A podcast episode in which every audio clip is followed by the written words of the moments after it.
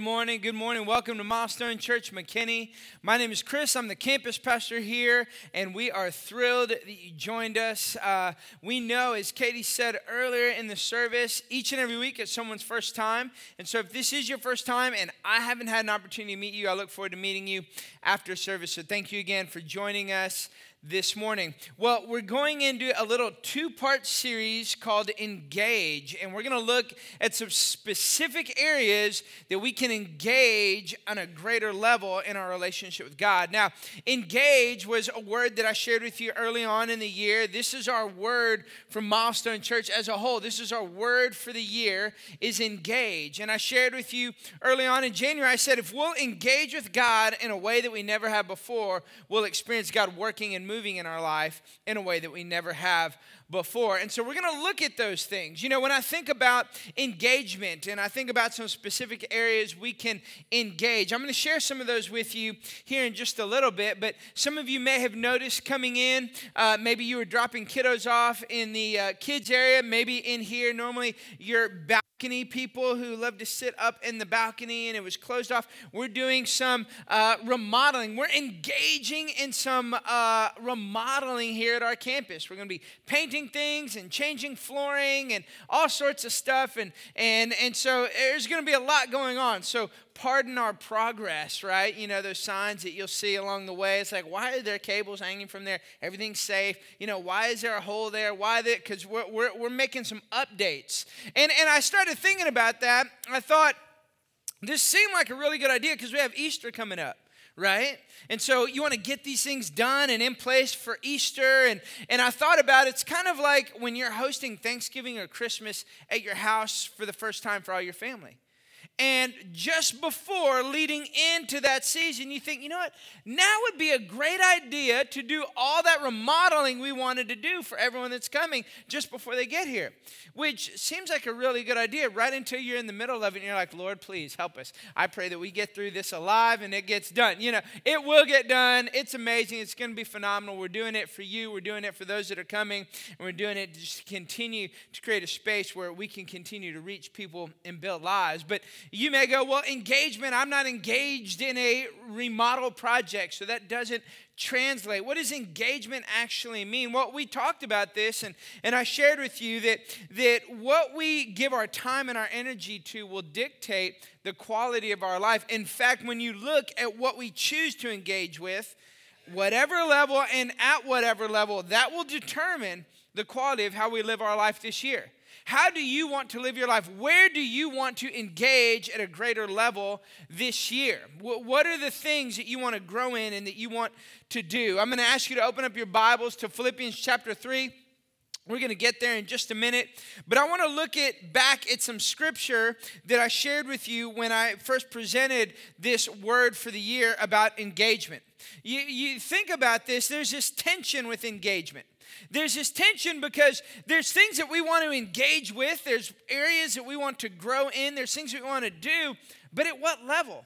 Jesus recognizes that. In fact, Jesus highlights this tension. And this is the context he puts it in. When you look in the book of Luke, chapter 6, verse 46, he says, Why do you call me Lord, Lord, and do not do what I say? He's speaking at the Sermon on the Mount. It almost sounds a little corrective, but he's not necessarily being corrective, he's giving you context. James does the same thing when James says this in James chapter 1 verse 22 it says do not merely listen to the word and so deceive yourselves. Do what it says. It comes down to listen you can hear it. It can be a great idea. It can be a good theory but are you doing what it says are, are you living it out? The word engagement means this to begin and carry on an activity, to pledge oneself, to give attention to something.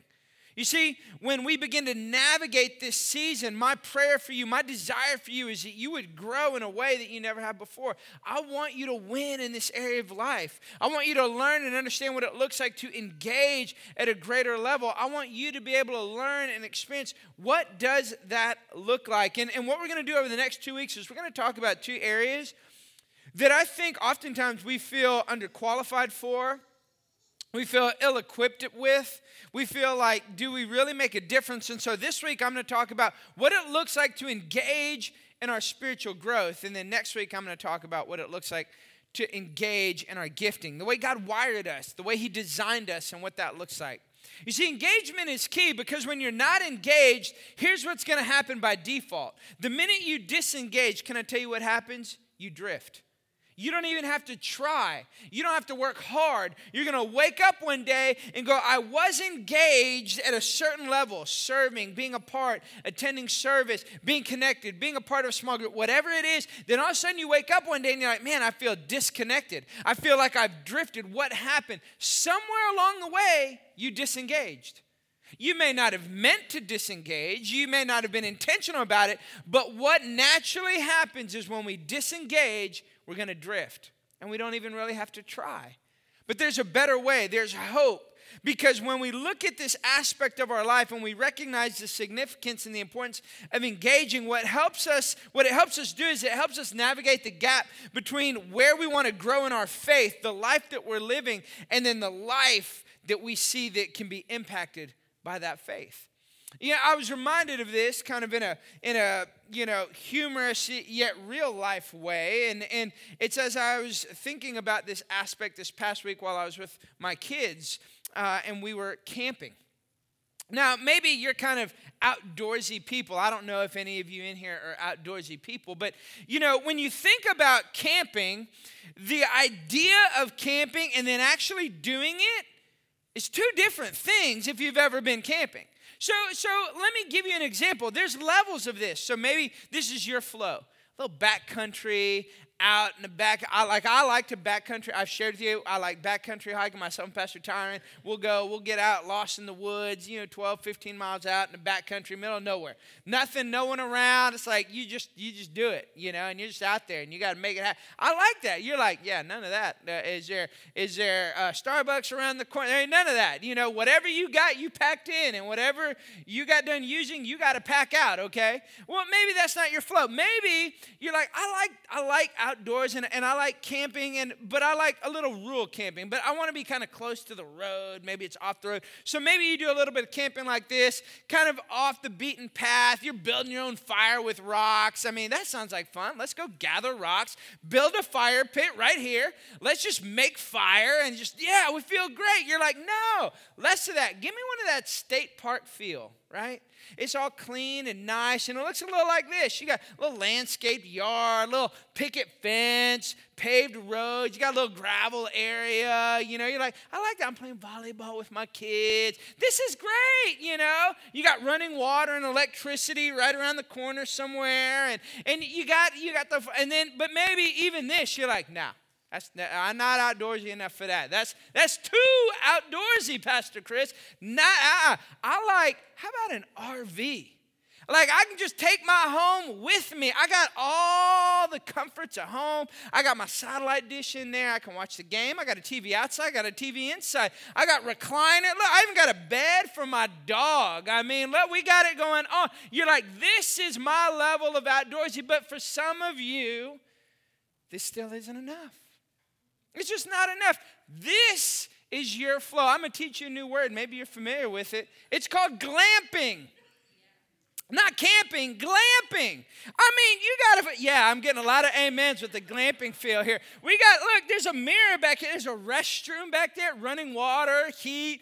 You got a fan. I mean, look, we got these. Now, where do they get these? At Pottery Barn? I don't know. Front gate? I don't know. You know, you got ice chest. You know, the truth is, there's probably like a large building right next to this it's like the, the amenity center and you can go in and do your workout on the elliptical right there. You're like i like that flow. That's about as outdoorsy as i'm gonna get. I like the idea of being outdoorsy camping.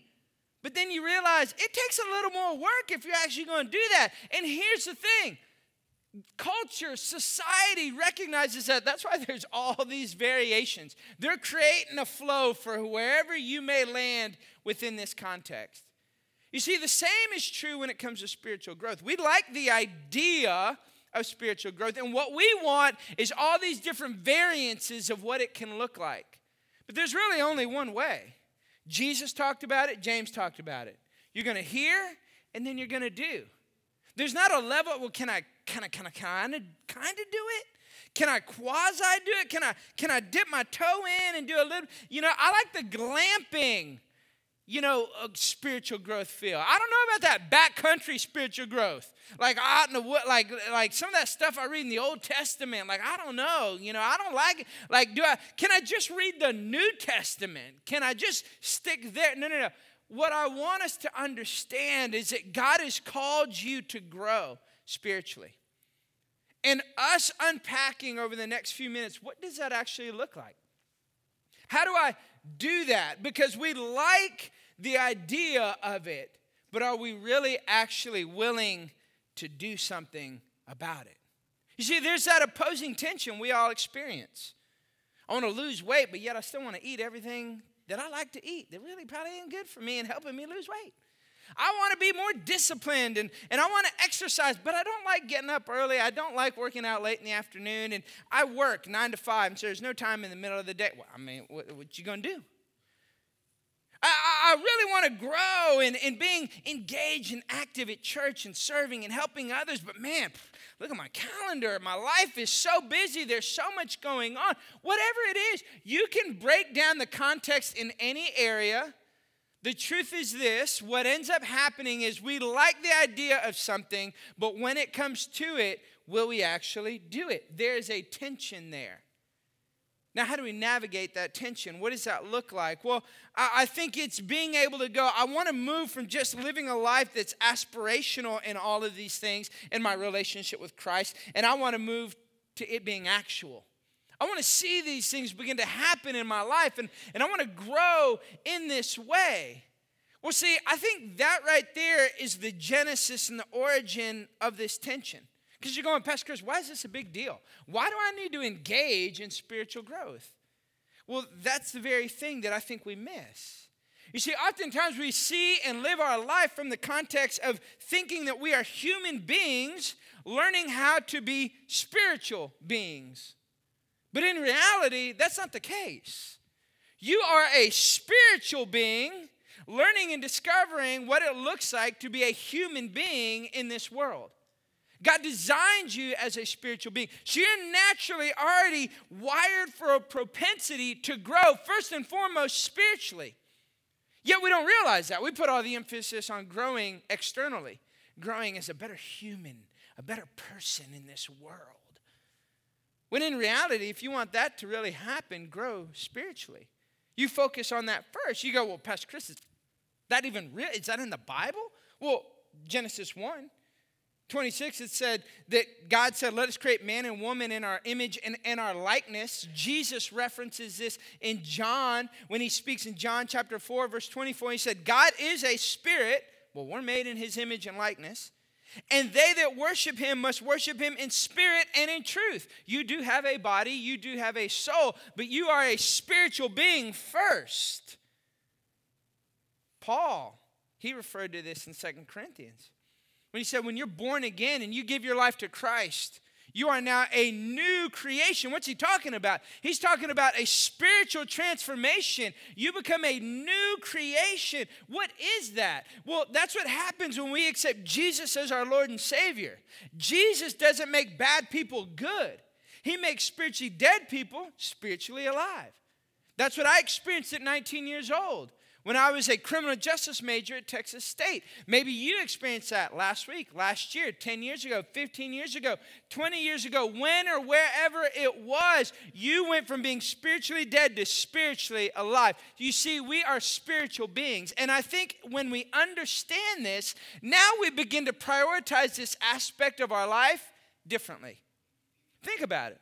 When you look at the prioritization of your life, Think about all the things that hit first in the list of priorities. But in there, somewhere, because you want to grow in your relationship with God, or feel like you should, or know that you should, or had a moment or experience, and so you're excited about it, and so you really are energized by wanting to do that, it kind of is somewhere down a little lower on the priority list. But when you realize you're a spiritual being, and when you grow in that, that will impact what it looks like for you to be a human being. Can I tell you what happens? That desire for spiritual growth will bump up the list of priorities. So, so as we look at the words of Paul, Paul knew this tension. Paul, Paul helps us with this perspective. And Paul, in fact, Paul was familiar with this tension personally. You see, Paul was a man that before he had an encounter and experience with Jesus, he persecuted and killed Christians. In fact, as he navigated this aspect of growing spiritually and growing in his relationship with Christ, he actually said these words, and I'm, I'm kind of paraphrasing and summarizing a, a portion of Romans 7 where he says, Why do I not do the things I want to do and the things that I want to do I can't seem to do? Well, why is that happening? You ever felt that way? I felt that way. All the things I want to do, I can't seem to do. And all the things I don't want to do, I seem to keep doing. What is going on? Paul related and understood that. Well, Paul, I think, gives us a picture in what it looks like, how we can engage in growing in a spiritual way.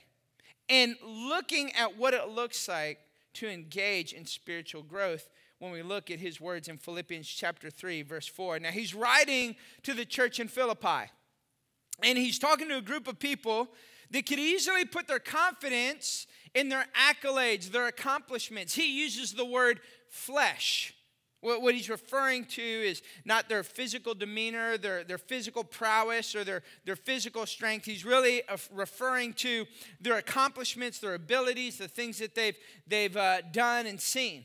And so, this is the group of people that he's talking to people that are focused on their status and, and, and where they have come from and what their title is and what their work is. And, and here's what he says. He, he actually relates to them and where they're at. And he says this in Philippians chapter 3, verse 4. He says, Though I myself have reason for confidence in the flesh also, he's saying, I'm like you, I get it. He says, If anyone else thinks he has reason for confidence in the flesh, I have more. So he says, Let me double down. I have more confidence than you do in my accolades and my accomplishments and my title, in the things that I've done and seen. He goes on in this section of scripture and he actually then in turn says, But in all those things, I count it as rubbish, as garbage in comparison. Verse 10, he says this, and we're going to look at it later on. He gives this idea, this thought, this concept. He says, I count it as rubbish in comparison to knowing Christ. You see, all of this, this whole chapter is about knowing Jesus, knowing Christ, engaging in spiritual growth that is a byproduct of knowing Jesus. And then watch what he says in this section of scripture, verses 12 through 16. I think he gives us a snapshot on what it looks like to really embrace how we engage with growing in spirit, growing spiritually and, and developing spiritual growth. He says this, verse 12, not that I have already obtained this or am already made perfect, but I press on to make it my own. Circle that, my own. I've got to own this. He says, I'm going to press on to own this aspect. Why? Because Christ Jesus made me his own. He's tying back to verse 10, going, I want you to know.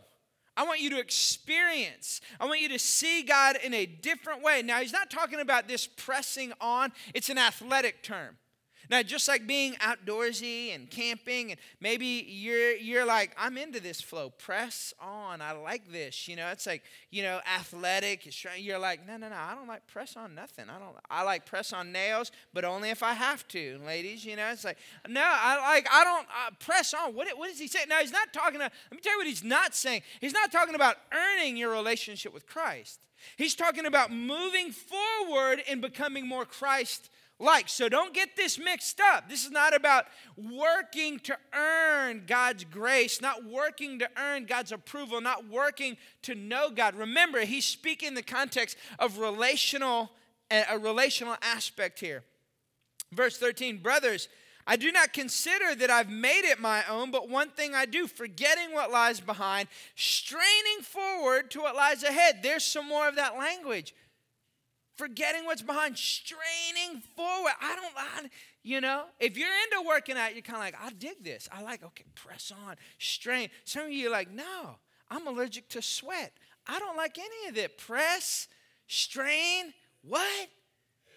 Well, that's what it looks like. If you're going to grow, if you're going to begin to move from just hearing to doing, there's going to take a little bit of pressing, a little bit of straining, a little bit of moving forward that you're going to have to apply.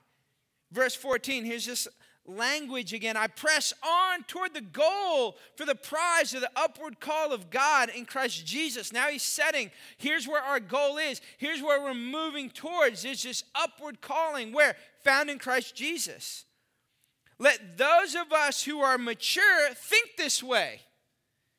And if anything, if in anything you think otherwise, God will reveal that also to you. Only let us hold true to what we have obtained. So, so he's saying here, this straining, this moving forward, it's not rooted in trying to accomplish and gain something, trying to earn something from God. What he's saying is he's giving this aspect in this context of what it looks like to grow spiritually, to actually mature. He uses that language. He said, Look, I want you to get something here. You got to forget what's behind, move towards what's ahead. You got to press on. You got to strain. You got to work. Again, it sounds real good until you're in the middle of it and you got to start doing it. And he's saying, for you to do that, it shows a level of maturity. But make no mistake, if, if that's not the way you see it, don't worry. God will reveal it to you. God will show you. Why? Because He loves you. God's more committed to your growth and a deeper relationship with Him than you are. And so he'll he'll continue to navigate that. Why? But but this is so important. The words that he's saying here, and I, and I kind of put it in a graph for you that I'm going to show you in just a minute to help you understand and kind of picture this. But here's what I want you to get: when we think of spiritual growth, we naturally think of destination, location, arrival. But here's what I want you to get, and here's how I want you to see it. Spiritual growth is a journey that is more cyclical and seasonal than it is a destination or location. It's more cyclical and seasonal when it comes to growing spiritually. Now, just that thought and that concept right there, you already don't like it. You're pushing back on it. You wanna know why? Because we live in a culture and a context that's check the box. I accomplish this. I set goals, I tackle goals. So you're telling me my growth is not just a one and done? That's exactly right. That's where it becomes such a challenge. I grew in this area, I'm done. Well, the minute you stop moving forward is the minute you start regressing. So let me give you a picture of what this looks like the cycle of growth. What does this look like in our life? Well, it starts with a revelation. God begins to reveal something to you. Perhaps the Holy Spirit convicts you about a way in which you respond, react, how you engage and interact with your spouse or with your children or with your, your coworkers or with your employees or whoever it may be. There's a revelation. Perhaps there's something internally there's anger, there's frustration, there's bitterness, there's a lack of patience, there's a lack of the fruit of the Spirit. And the Holy Spirit begins to reveal things to you. Now, that's the genesis of it all, but here's the question what are we going to do about it? So, the next step in this cycle is the application. Okay, I'm going to begin to apply these things to my life. I'm going to begin to work on this area of my life. I'm going to begin to read scripture about this. I'm going to begin to seek wisdom about this. I'm going to begin to maybe get help or maybe even professional help or professional counseling about this particular area of my life. Now, this is hard right here because there's times where maybe you fail. You make a little progress and you step back and, and you get discouraged. That's what the enemy wants you to do. And so it's in this application phase that oftentimes we throw in the towel because it doesn't happen quite as fast as we want. We don't get over the hurdle quite as fast as we want. But if we hold on, here's the next phase it's transformation. This is where God begins to show up. This is where you begin to see and others begin to see the transformation that God is doing from the inside out in your life. And it plays out in the fruit of your life. What does Jesus say? You will know a tree by what? Its fruit. It begins to happen. But, but then the next two steps in this cycle are our favorite. They're ones that, that we really, really, really like. Are, are, are you ready for them? You, are going to really like these. I mean, you get, get ready, write these down because you're ready for this one. The next step is testing. Whew, back to press, strain, forward. Less of that, sweating, I don't like it. No, outdoorsy, bugs, I don't like it. I don't. The testing. You see, this is when it becomes hard because you're going, Well, I forgave that person, but they didn't accept my forgiveness. I, I, I had that tough conversation, but nothing has changed yet. Or maybe nothing ever changes. I, I, did that thing and I made that, I, I apologize to my spouse for the things that I said and did, but, but they're still uh, harboring bitterness or unforgiveness towards me. Well, you're in this season of testing, and yet it's here that as you navigate that testing, God's still growing and He's still stretching and He's still developing, which then leads us in to the next step in this cycle the waiting. The waiting. Wow, testing and waiting. I feel real encouraged, Pastor Chris. I'm ready to grow. waiting. What am I waiting for? Here's what you're waiting for. You're waiting for a couple of things. One, you're waiting for the development of what God's working in you. Can I tell you something? I don't ever go plant an apple seed and expect there to be apples the very next day. So you're waiting on the Lord to grow and develop and waiting on that fruit. Can I tell you what else you're waiting for? You're waiting for the next revelation because this is a cycle it starts over. God begins to reveal something else to you in your life. He begins to show and highlight things. And, and make no mistake, the revelation is not always like a checklist of God downloading all the bad things about you to you. This is about areas where He may want you to grow, where He wants to expand your vision, where He wants to give you an idea of how to grow in, in the way you parent or the way that you interact with your spouse, or the, uh, maybe a God vision about a, a business idea or, or a way in which you can serve and love on other people. But the question is it's in the waiting, in the stillness, in the silent when you feel like, God, what am I doing? My Bible says those that wait upon the Lord will renew their strength strength. They will run and not grow weary. They will walk and not grow faint. So, what happens is waiting is not inactivity. I'm still moving forward. I'm still going in this cycle, but we don't like this right here. We don't want growth to look like this. We want growth to look like this ever ascending uh, uh, uh, movement upward, where we're just checking boxes and we're climbing the ladder and we're just champion, top of the mountain. We're the hero. Yeah, yeah, yeah. People are cheering us on. That's not what it looks like. It looks like this. But can I tell you, anything you take that you move in a circular motion, the more you do it, the more revolutions it has, the faster it gets, the more momentum it has, and the more it begins to propel forward. It's what happens with your vehicle and the wheels that are going in a circle.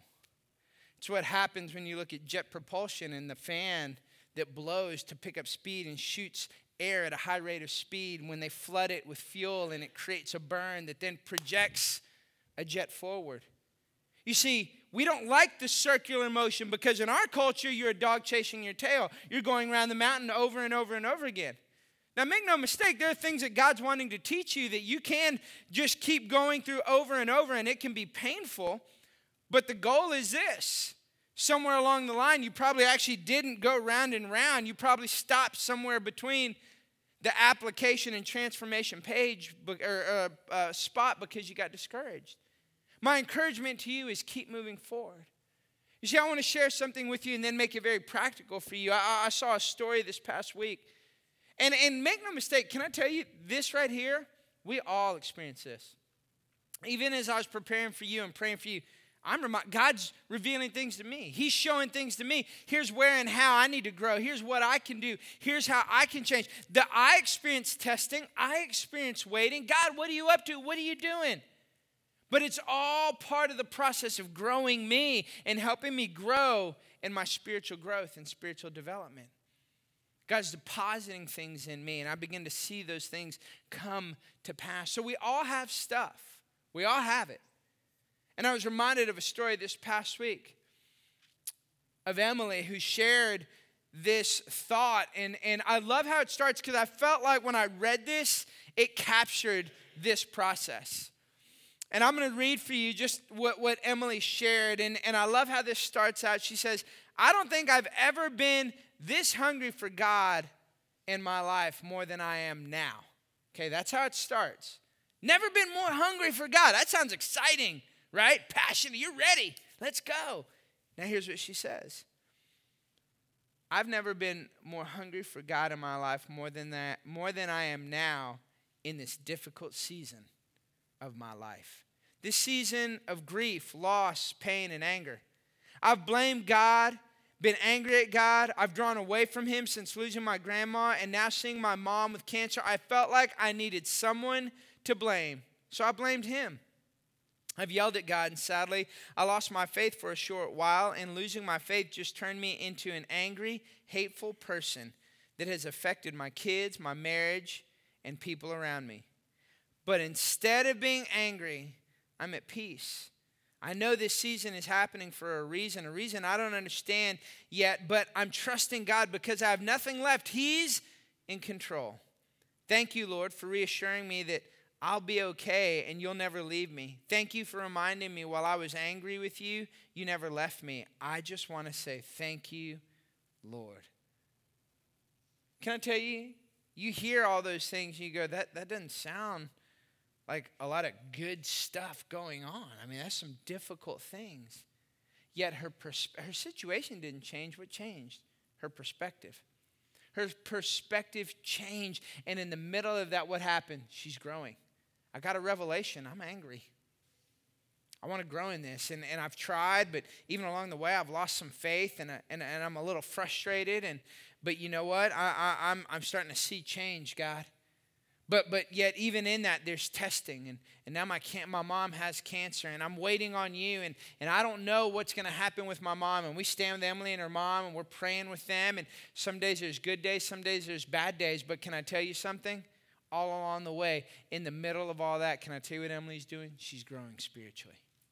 Not because things are going great and going her way, but because she's embracing what it looks like to embrace that process and that cycle of growth. So, how do I do that? What does that look like? How can I engage in my spiritual growth? Well, I'm going to give you three simple things and then pray for you. First is this engage in intentionally knowing God. If you want to engage in your spiritual growth, intentionally set out to know him at a greater level. Paul said that in Philippians 3:10 he said, "I want to know Christ, yes, to know the power of his resurrection." What does that word know mean? Well, in the Greek, that word is ginosko, which actually means to experience. So, this is not an ascension to more information. This is not an aggregate accumulation of all the knowledge and Bible knowledge. And so, for those of you that are young Christians, maybe you just started serving the Lord. Maybe you're going, I don't really know how to read this Bible. I don't even understand what it says half the time. Good, that's okay. Just keep taking a step and learning. Because all of that, the knowledge of all those things, is not actual knowledge in and of itself. You can have all the information. The question is, did you have an experience with God where He transforms your life? That's what it comes down to. And so you can have that. You can grow in that way and you can experience that. And why is that so important? Knowing Christ in that way. Here's why. What did Paul say in verse 12? He said, I press on that I may make it my own. You cannot have a relationship with Jesus through your spouse or through your parents. You got to own it. You got to own it.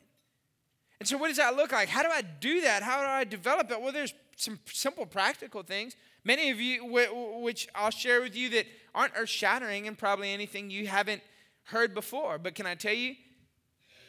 You just may not be doing them. And that's the difference. That's the, the challenge. Eh, eh, what does it look like to know God? Well, it, it, you can develop that and intentionally setting aside time to read His Word, to pray. Set aside time to, to, to worship privately, personally, just you and the Lord, maybe on your drive to, to work or at your home in your favorite little spot at the house, or it's worshiping corporately on a weekend together in an environment like this. It's being connected with other people, being a part of a small group, being relationally connected. Those are all ways that you can experience God. But guess what you got to do? You have to intentionally set out to do it. Not just hear about it. You're like, well, Pastor Chris, none of that's earth shattering, nothing new to me. Okay. Because there's nothing new under the sun. I mean, I'm not, there's not a new revelation I get. The question is if you feel the gap, it may be because you're hearing it and not doing it. And that's why you experience that gap. That's not me being harsh. That's not me, uh, you know, just going, hey, you need to get him. No, it's, it is what it is. We like the idea of something right up until we got to do it. So we have to intentionally set out to know God in a greater level. And when we do, it begins to develop spiritual growth. Here's the second way you can engage engage in building faithfulness. Engage in building faithfulness. Paul goes on in verse 13 and 14. What does he say? He says, I forget what's behind, I strain towards what's ahead. Forgetting doesn't mean he's forgetting the things of the past as though he had no recollection of them. He's forgetting, meaning I'm not living in the past, good or bad. I'm not living off the past. I'm not living off the good things or the bad things of the past. I'm moving forward and I'm going to pursue a relationship with God. What I love about Paul is when he wrote these words, they say he had been serving the Lord for about 25 years up to this point. And yet, at this point, having served the Lord for 25 years, he's still going, I passionately want to know Christ at a deeper level. Do you have that same level of passion? Do you have that same level of desire? Well, if you do, then you're going to spiritually grow because you're engaging with faithfulness. And I love what faithfulness is. When I look at the faithfulness of God, I look back at His goodness and I push forward to what's ahead. When, when we do that, here's what's happening you know, I was this past weekend, I wasn't here. I was officiating uh, Alex and Haley's wedding. Alex is our, our youth director, and, and it was an amazing time. And I share this often when I officiate a wedding. I talk about the significance and power of marriage and when it's centered around Christ. You see, Jesus, the first miracle Jesus performed was at a wedding. He turned water into wine. And you may be thinking, I like that. Can we, can we do a little bit more of that? That I like. Outdoorsy, I don't like, you know? Workout, I don't like. Water into wine, I like. Well, well, let me put it into context, though. What I love about that miracle is this Jesus took something common and ordinary and made it extraordinary. And when he's the center of a relationship, the center of a marriage, that's what he does. He takes something that the world calls ordinary, take it or leave it. I jump into this relationship, then I jump out of it. I jump into this marriage and I jump out of it. And please don't hear what I'm not saying. I'm not talking to those that, you know, you had a difficult season. We've all experienced things, and I know there are those that are in a season in between marriages, or maybe you're married again, you find yourself single again. So that's not condemnation on where you're at, that's not condemnation on experiences you've had. But we live in a culture that minimizes the significance and power power of marriage and what it represents. But when Jesus is the center, he will take something ordinary and he'll make it extraordinary. That's what faithfulness does. When we build towards faithfulness, I love it. Joel was up here. That's who was leading us this morning. Katie was on some vocal rest as she was strengthening her voice, and grateful that Joel came from our Keller campus to help. And I've known Joel for, for some time. And I always love when I get to hear people speak or hear them lead in, a, an environment and they share something. He's singing about the goodness of God and the faithfulness of God. Can I tell you something? I know Joel's story. So when he's singing that, that's not just coming from standpoint of knowledge about lyrics. That's coming from a deep place of going, I've experienced that in my life and all of a sudden it produces something completely different. So, if I'm going to engage in spiritual growth, it's because I'm going to engage in building faithfulness. I'm trusting in God. I'm taking steps forward. I'm taking my everyday, ordinary life and I'm allowing God to work through it. And it builds faithfulness. And here's the last thing the third thing is this engage with the process. Engage with the process. Again, culture is so focused on results, we forget that it's about the process. It's a process of growth. Go back to that, that cycle of growth. We go back to this image, and, and I want you to see it because, again, we don't, we don't fully embrace this. We're, we're not a fan of a cycle. We want to check a box and move forward.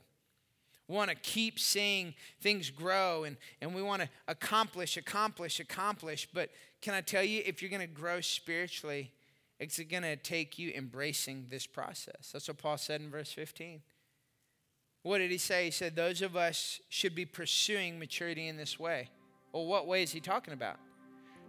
Pressing on towards a goal, straining forward towards what's ahead, forgetting what's behind, straining forward. And he said, Look, for those of you that don't see it that way, don't worry. God will reveal it to you.